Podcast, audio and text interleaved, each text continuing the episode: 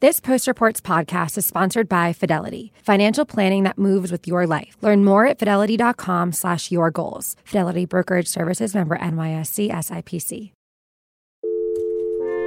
From the newsroom of The Washington Post. Washington Post, this is Colby. Yeah, yeah. 何老师你好，我是华盛顿邮报记者施佳。Hi, it's Stephanie McCrummen from The Washington Post. This is Post Reports. I'm Martine Powers. It's Thursday, September 12th. Today, why some schools are integrating while others remain hopelessly segregated, a shift in who's getting hired, and a major change to the asylum process. When I started covering national education issues, I was really interested in the question of school segregation and race in schools. Do you agree today? Do you agree today that you were wrong to oppose busing in America? Recently, the question of school segregation and busing has gotten a lot of a lot of press due to the presidential conversation in the presidential race. Do you agree? I did not oppose busing in America. What I opposed is busing ordered by the Department of Education. That's what I opposed. Well, I there did was a failure of, of states to, to integrate No, but- public schools in America. But this was actually a project that we began um, well before that, and we, I was just sort of interested in knowing how bad is it? Has it gotten worse? Has it gotten better? What does school segregation look like today? I'm Laura Meckler. I'm national education writer for the Washington Post. And how did you go about finding the answer to that?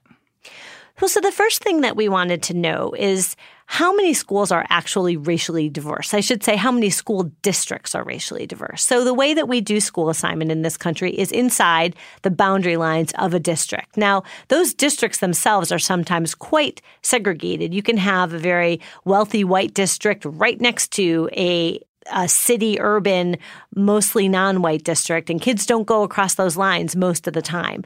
So, the first question we had was how many diverse school districts are there? How many places could do integration if they wanted to? So we went about measuring how that's changed. We looked at 1995, which is the first year for which there's national data available, and we looked at 2017, which is the most recent year. And the first really interesting thing that we found is that there are a lot more diverse districts than there used to be. That this may be diversity that's not necessarily reflected in all schools, but that within the district, you're seeing that there are a, a large population of white and non white students. Exactly. Well, then we looked at it and we said, okay, we have more diverse districts. Are they integrated? What are they doing with those kids? And the interesting thing we found out that in these newly diverse districts, mostly these are places that used to be all white in 1995 or almost all white and now have a substantial share of Latino students. That's your typical profile of this newly diverse district. And what we found is that they have fairly high levels of integration, far more integrated than their urban big city counterparts that have been diverse for, for a long time. And those places are really still very segregated. And so you went to see this difference in types of integration or non integration at schools in person. Where did you go? Decided to go to Colorado. Colorado is a place where you can see both of these trends in a big way. So the first place I went was a little area called the Roaring Fork Valley. This is outside of Aspen. These are small towns, a chain of three small towns that make up the Roaring Fork School District. And this is a place that in 1995 had about 11% of Latinos in their school system, and today it's more like 55%. So there's been a rapid increase in the number of Latinos living in the Roaring Fork Valley.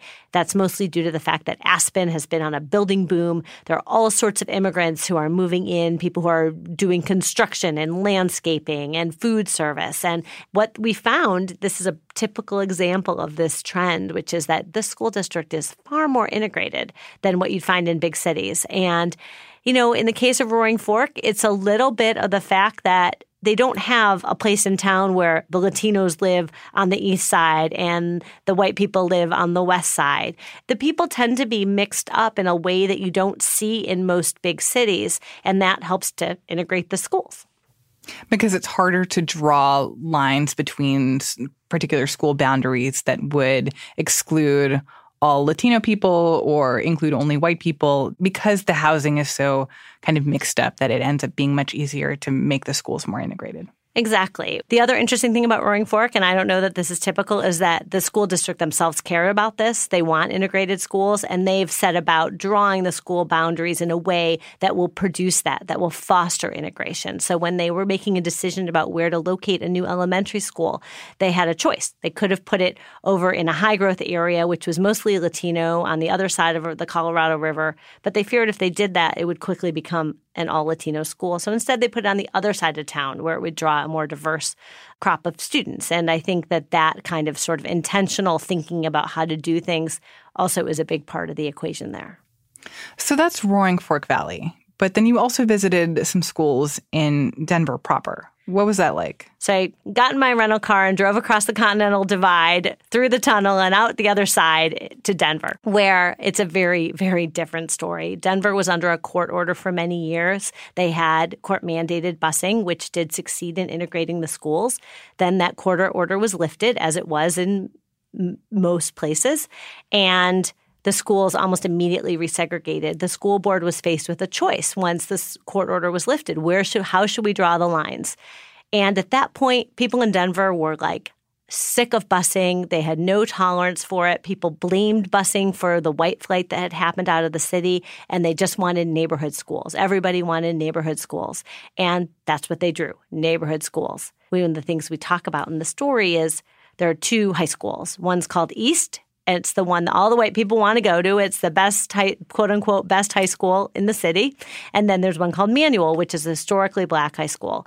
They have their enrollment has dwindled to about 300 total students. They're at risk of losing their autonomy. They could be taken over by the state if their test scores don't improve. And the, they could have drawn those lines in a way that would have made both schools balanced. But instead, they drew this weird U shape around Manual to pull in some wealthy white neighborhoods into the east boundary. So they were very consciously kind of bringing segregation back. And what do the parents in Denver proper say about the fact that their schools are so segregated when just in the next district over, things have gotten a lot better and, and that it isn't so segregated? In Denver, they say they're working on it. That's the first thing they'll say is that they have had a commission and they have some ideas, but they a lot of the Denver system is very much driven by choice, which is a buzzword in education today in the schools. And I'm wondering personally as a parent whether this is something that you've thought about at all or if it concerns you with um, that the school is mostly white. Absolutely. Yeah. One morning in Denver, I went over to one of the whiter schools in the city, a very um, you know beautiful, affluent neighborhood, and talked to parents as they were dropping off their kids. I have a sixth grader at McCullough. So okay. he started here in third grade. This is our neighborhood school. Yeah. That year, when we were in third grade, this this sixth grade class was the last class that you could freely choice into this building. And a lot of the parents, a lot of them are quite liberal and they say, Yeah, I know that this is the situation and it isn't equal. I realize it, but I just really want my kid to be able to go walk to school. I really, this community is important to me. I mean, everybody has has their reasons. Elementary school shouldn't be that way. You should be able to get up and walk your kid to school. He just did. He walked our kid to school. That said, there is very little racial diversity in our building. We are having a international festival this week. It's in the library right now, um, if that's something you're interested in, as a way to kind of bring more diversity into the building, even if it's just at an educational level. Mm-hmm. Our school, we did a um, auction in February. We did a paddle raise for the three other schools in the in the neighborhood, the three other elementary schools. We raised six thousand dollars. Okay. We brought two thousand dollar checks to each of those schools, and it made principals cry. How much did you raise for Park Hill at the auction? One hundred sixty-five thousand. and change. Yeah. And by giving that money to the building, we have paras in almost every classroom. You have what paraprofessionals? Paraprofessionals yeah. in almost every classroom. Wow, it's enough to fund staff position. Because we raise so much money and we give so much directly to the building, we have more staff we have better test scores. We have higher achieving children because there's a concentrated staff. That's not fair. I'll admit it, that's not fair.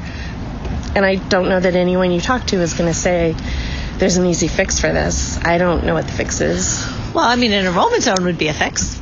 you would spread the wealthy parents out among the schools that are not that far from each other. Yes. Um, but the kids couldn't walk to school in the morning. And so do you lose your sense of community and then your sense of responsibility?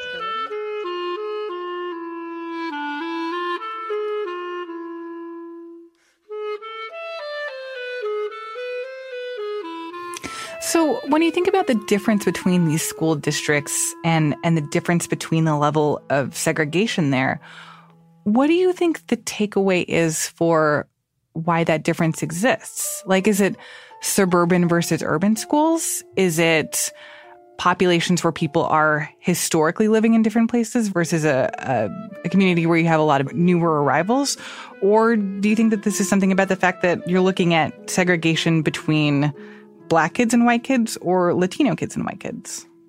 You know, I think it's a little bit of a lot of those things. One thing that researchers will tell you is that there is more prejudice against African American kids than there is against Latino kids, that white people, for some reason, are more comfortable with it when it's Latino kids. Part of it also is that in a lot of these communities, white people are still the majority. That's not the case in Roaring Fork, but in a lot of places it is. And it's easier to accept integration when you're still in the majority than when you're is- not sending your white kid to a primarily black school. Exactly. It's like that's scary for some people. Whereas, you know, okay, I've got my school, and instead of it being 90% white, now it's 60% white, but it still feels like my school. You know, that's a little easier for people. Another possible reason is at the time that Latinos were diversifying these communities, these smaller places, they were doing it at a time when there was no legalized segregation in place. There was not redlining. When most cities were developed, I mean, African Americans didn't choose to all live in the same place. They were forced to live in the same place. There, was federal policy that legally segregated the races and policy of banks that would not lend. They wouldn't give people mortgages in an integrated neighborhood because it was, quote, too risky. But that's not the case now. You have people moving in at a time when you don't have these legal impediments. We still have other problems in this country, to be sure, but we don't have that one. So I think that that also might make it a little bit easier as well. That's what I find really interesting about your reporting on this is that in some ways it seems kind of hopeful that there are some districts where you are seeing more integration, more people of color who are going to school with with white people and that things are on an upswing. But then you have these other school districts where that's not the case. And it seems like part of the reason for that is just like the history of the place, the history of segregation there, the history of of redlining. And in some ways it feels very unhopeful that in some of these urban communities, the housing patterns are so entrenched and the school segregation is so entrenched that there really doesn't seem like a way to fix it. It's a lot harder to fix it once you've got a problem than to try to make it work from the start. I mean, there's no question about that. There are places in this country that are trying, there are districts that are tackling this, not as many as there are places that are ignoring it. And so there is plenty of reason for despondency, truthfully. I, I mean, I don't want to say otherwise. I think your your point was really good. The idea that, you know, is this a good news story or a bad news story? And because we don't want to be Pollyannish about this. You know, we don't want to be thinking that, you know, oh, isn't this such a great story? And we, hey, all you people who are worried about segregation, don't worry about that. We got that solved. That's not true. We still have a big school segregation problem in major metropolitan areas, in historically diverse areas. And, and, you know, nobody can look at our data and say anything to the contrary. But to me, as a reporter, the reason why I find these newly diverse districts really interesting is because this is something we don't know as much about. The number of kids living in highly integrated districts went up from 5.9 million up to 10.8 million. So that was a, almost a doubling of the number living in integrated communities. So what we are finding in a way that a story that isn't been told as much, I think, is that there are people all across this country in smaller communities outside of the major metropolitan areas who are experiencing integration in a way that hasn't really been true before in this country. Laura, thank you so much. Thank you for having me. Laura Meckler is a national education reporter for The Post. You can check out an exhaustive analysis of the nation's diverse schools and see how integrated your own school district is at postreports.com.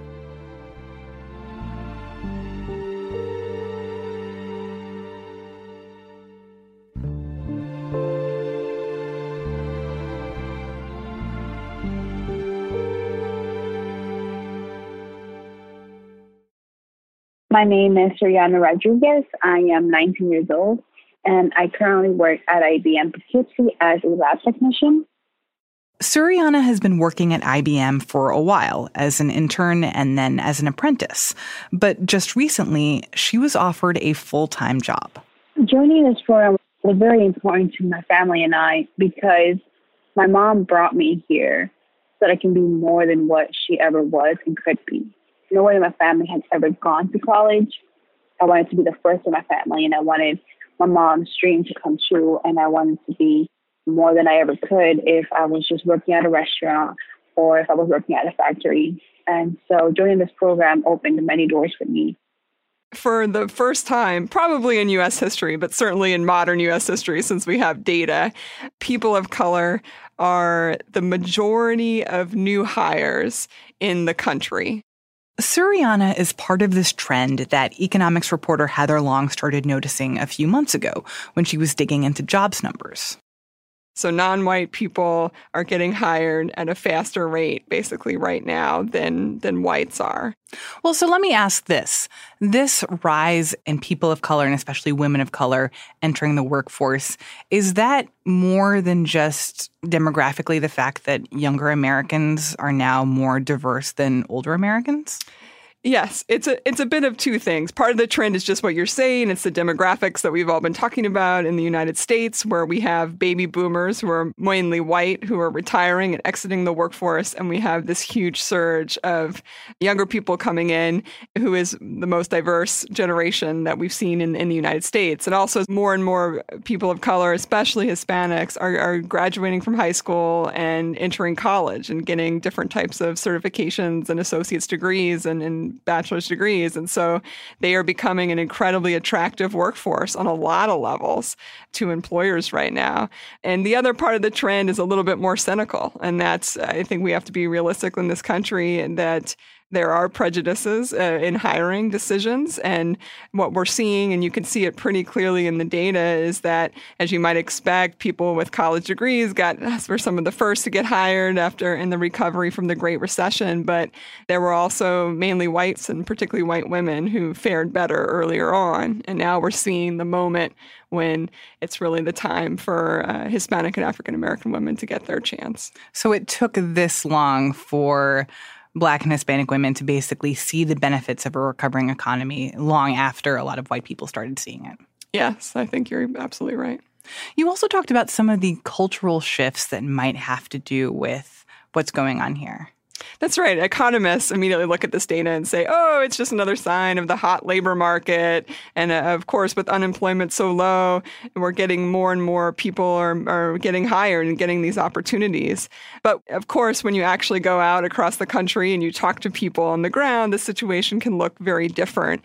And what we kept hearing over and over again, particularly with Hispanic women, is that there's been this massive cultural and educational shift where I, I think almost every person out of, out of the 30 people on the ground we, we spoke to, I'd say like 29 said to us, Hispanic women of this generation are being encouraged to get out in the workforce. For instance, Monica Hernandez, who opens our piece, while her mom did work and have a job, you know, she initially wanted to stay home after the birth of her child, and her husband, who's from Honduras, was like, "Yes, definitely. You know, I'll support you. You can stay home, whatever you want." And then when Monica came to him at New Year's Eve this year and said, "You know, I really want to get back into the workforce. That's my goal for 2019," he was really a little bit surprised. He was like, Really? Are you sure you want to do this? You know, I can still support you. And, you know, she is just part of this new generation that feels like I, I want to use my skills. I want to get back out there and I want to show, really, she kept saying, I want to show my son what's possible. But you've also reported that some experts believe that this cultural shift might also be a response to immigration patterns and the fact that Latino men are often those most targeted for deportation and that women are kind of the ones left behind having to figure out how to provide for their families. That's right. Particularly in when we spoke to people in Texas in the Houston area, they brought up the immigration concerns. They were seeing more women coming to their job training programs for the particularly for their healthcare job training program because they were either single moms or they were their partner or their husband or their boyfriend had been deported. And for the past several years, the ICE, the Immigration Service arrests, I was stunned by the statistic, 90% are men. And so those people are 90% much, of people who are deported. 90% of people who are arrested by ICE. So we don't exactly know the deportation statistics, but obviously if the arrests are that skewed to male, it's likely that deportations are as well. So for these women who are getting a foothold in the economy finally, what kinds of industries do they tend to be finding work in? It's mainly the service sector, and that's um, one of the main reasons that women overall have done so well in this recovery. Is as we keep talking about manufacturing, those blue collar, those muscle jobs have declined in the in the economy, and instead we've seen the rise of the service sector, particularly healthcare. You see a lot of also childcare, and what's been interesting in the Hispanic community is a number of women we spoke with. They were maybe having informal jobs, so they might have taken care, almost like a nanny role or a home cleaning cleaning role that may have been an unofficial, more informal job. And now they are transitioning to the formal workforce in order to get benefits, in order to be on a payroll and sort of get cr- more credit and have more documentation for what they're doing. So, this obviously seems like a very good news story, but you and I have had a lot of conversations about the fact that there are concerns that there could be a recession on the horizon. And I wonder how people like Monica Hernandez are going to fare if that happens. That's a huge concern right now. Uh, I mean, a recession is going to hurt a lot of people, but it particularly tends to hurt people who maybe just got into the workforce. It's just sort of that old mantra of last in, first out. You're always concerned that you haven't had enough time to prove to your boss what you can do, and you haven't had enough time to really learn the skills and a job that you need to, to get those protections and kind of secure your role. And so. Or, or that there is a sense that Black and Hispanic women are more expendable when it comes to who employers would get rid of first. I think that's probably some truth to that, too you know, we kind of try to illustrate some different, we, we show three different cases in our story. And I would say the most secure, and the last woman we profile is a young woman who's 19 named Suriana, who just got offered a full time job at IBM after being an intern there and then an apprentice. And she's kind of well on her way, I would say, uh, to securing a job that's, that's pretty lucrative in the IT field in upstate New York. Uh, Monica Hernandez seems like she's doing well. She does, did manage to earn that that CNA, the certified nursing aide, and she was just offered a full time job at the medical practice that she's working at. But I think it's a lot more tenuous for uh, Milagros, who's in Manassas, Virginia. She, you know, is right now is working two part time jobs, and again, part time, a little bit easier to maybe cut if a downturn hits. And it's interesting, her boss is a huge champion of hers and is also an immigrant. And she's been telling Milagros, look, you need to get more qualifications. You need to take advantage of different programs that the state of Virginia offers to help uh, child care workers and to help educators earn more credits. So I think it's a really good sign for her that she's she's got the right boss to try to help her along the way.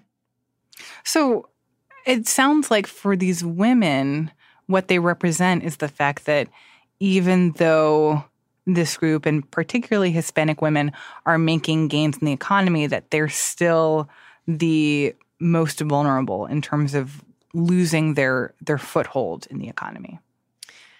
You never know until the downturn hits, but historically I think there's a, a, good bit of evidence that suggests that um, minorities and minority women would be pretty vulnerable in a recession. I think it also depends what your job is. Healthcare roles tend to hold up better during recessions, so people going into those fields probably do have a better toehold right now.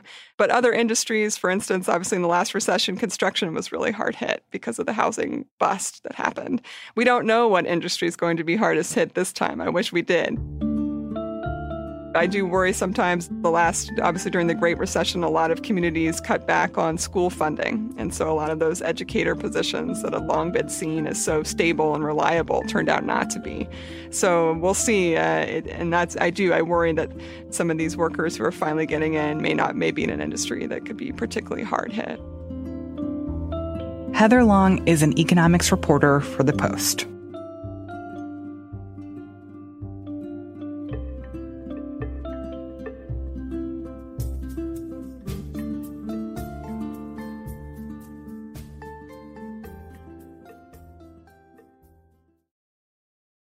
What's on your list of financial goals? Buying a new house? Strengthening your retirement plan? All of the above? Whatever you're saving for, Fidelity Personalized Planning and Advice can help you reach those goals with digital planning plus one on one personal coaching, all with low, transparent pricing. To learn more, visit fidelity.com slash your goals or call 1 800 343 3548. Advisory services offered for a fee by Fidelity Personal and Workplace Advisors LLC, and brokerage services provided by Fidelity Brokerage Services LLC. And now, one more thing. This is the first time we've seen such a dramatic departure from that kind of procedure in which someone who shows up at the border and says that they're fleeing persecution or harm would then be rejected and deported back to their home country because, for example, they didn't apply for asylum in Mexico on the way to the United States. I'm Nick Miroff. I cover the Department of Homeland Security and Immigration Enforcement for the Washington Post. The Trump administration's policy change in July was known as an interim final rule. And what it does is it says that if you transited another country en route to the U.S. border, then you are ineligible to seek asylum in the United States unless you've been denied by another nation. And so, what that does is essentially block that path to large numbers of, in particular, Central American uh, families that have been arriving in, in record numbers over the past year. So, the ACLU and immigrant advocate groups sued immediately in a California district court and secured an injunction saying that it was a violation of federal procedures, and that injunction was then challenged by the government. So on Wednesday, the Supreme Court said that the government can, in fact, go forward with this policy and apply the asylum ban while it is litigated in the lower courts. It's unclear whether they are, have endorsed the Trump administration's view of its legal authority to do something like this, or they're really just pushing back at the idea that a district court judge could apply a nationwide injunction that would affect the policy across the entire border. Over the past 18 months or so, we've seen record numbers of families coming across the border and claiming fear once they're in U.S. custody, typically the first step toward seeking asylum. Asylum claims in U.S. federal courts and U.S. immigration courts have increased at least fourfold over the past five years. So we've really seen a big jump in asylum claims and applications, particularly from people leaving Central America's northern triangle, Guatemala, Honduras, and El Salvador. That said, there are also large numbers of Cubans, Nicaraguans, Venezuelans, and others who are who are showing up at the U.S. Mexico border also trying to get access to the U.S. immigration system through the asylum process. This is such a radical departure from existing practice because the Immigration and Nationality Act for decades has made fairly explicit that if you show up on U.S. soil, you have the right to access the U.S. legal system. You, you have basically due process rights, and the government should hear your claims and avoid sending you back to a country or a situation where you're going to be harmed or persecuted. These are long-standing American principles that were enshrined into law and international principles that were enshrined into law around the world in the wake of the Holocaust and World War II. And so, what it means in the medium and short term is that the government can go forward with this policy, and that tens of thousands of people who are who are likely en route to the U.S. border right now planning to make a claim like this are going to be either deported back to their home countries or stuck in, in Mexico, and that, that may, at least in the short term, lead to a new backup at the border. Nick Miroff covers the Department of Homeland Security and immigration for The Post.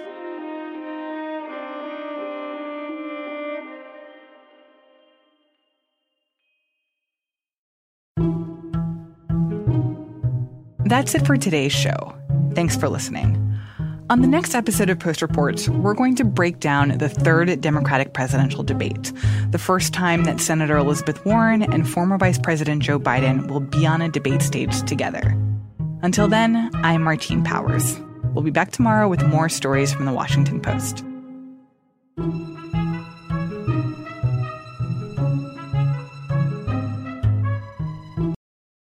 What's on your list of financial goals? Buying a new house? Strengthening your retirement plan? All of the above? Whatever you're saving for, Fidelity Personalized Planning and Advice can help you reach those goals with digital planning plus one on one personal coaching, all with low, transparent pricing.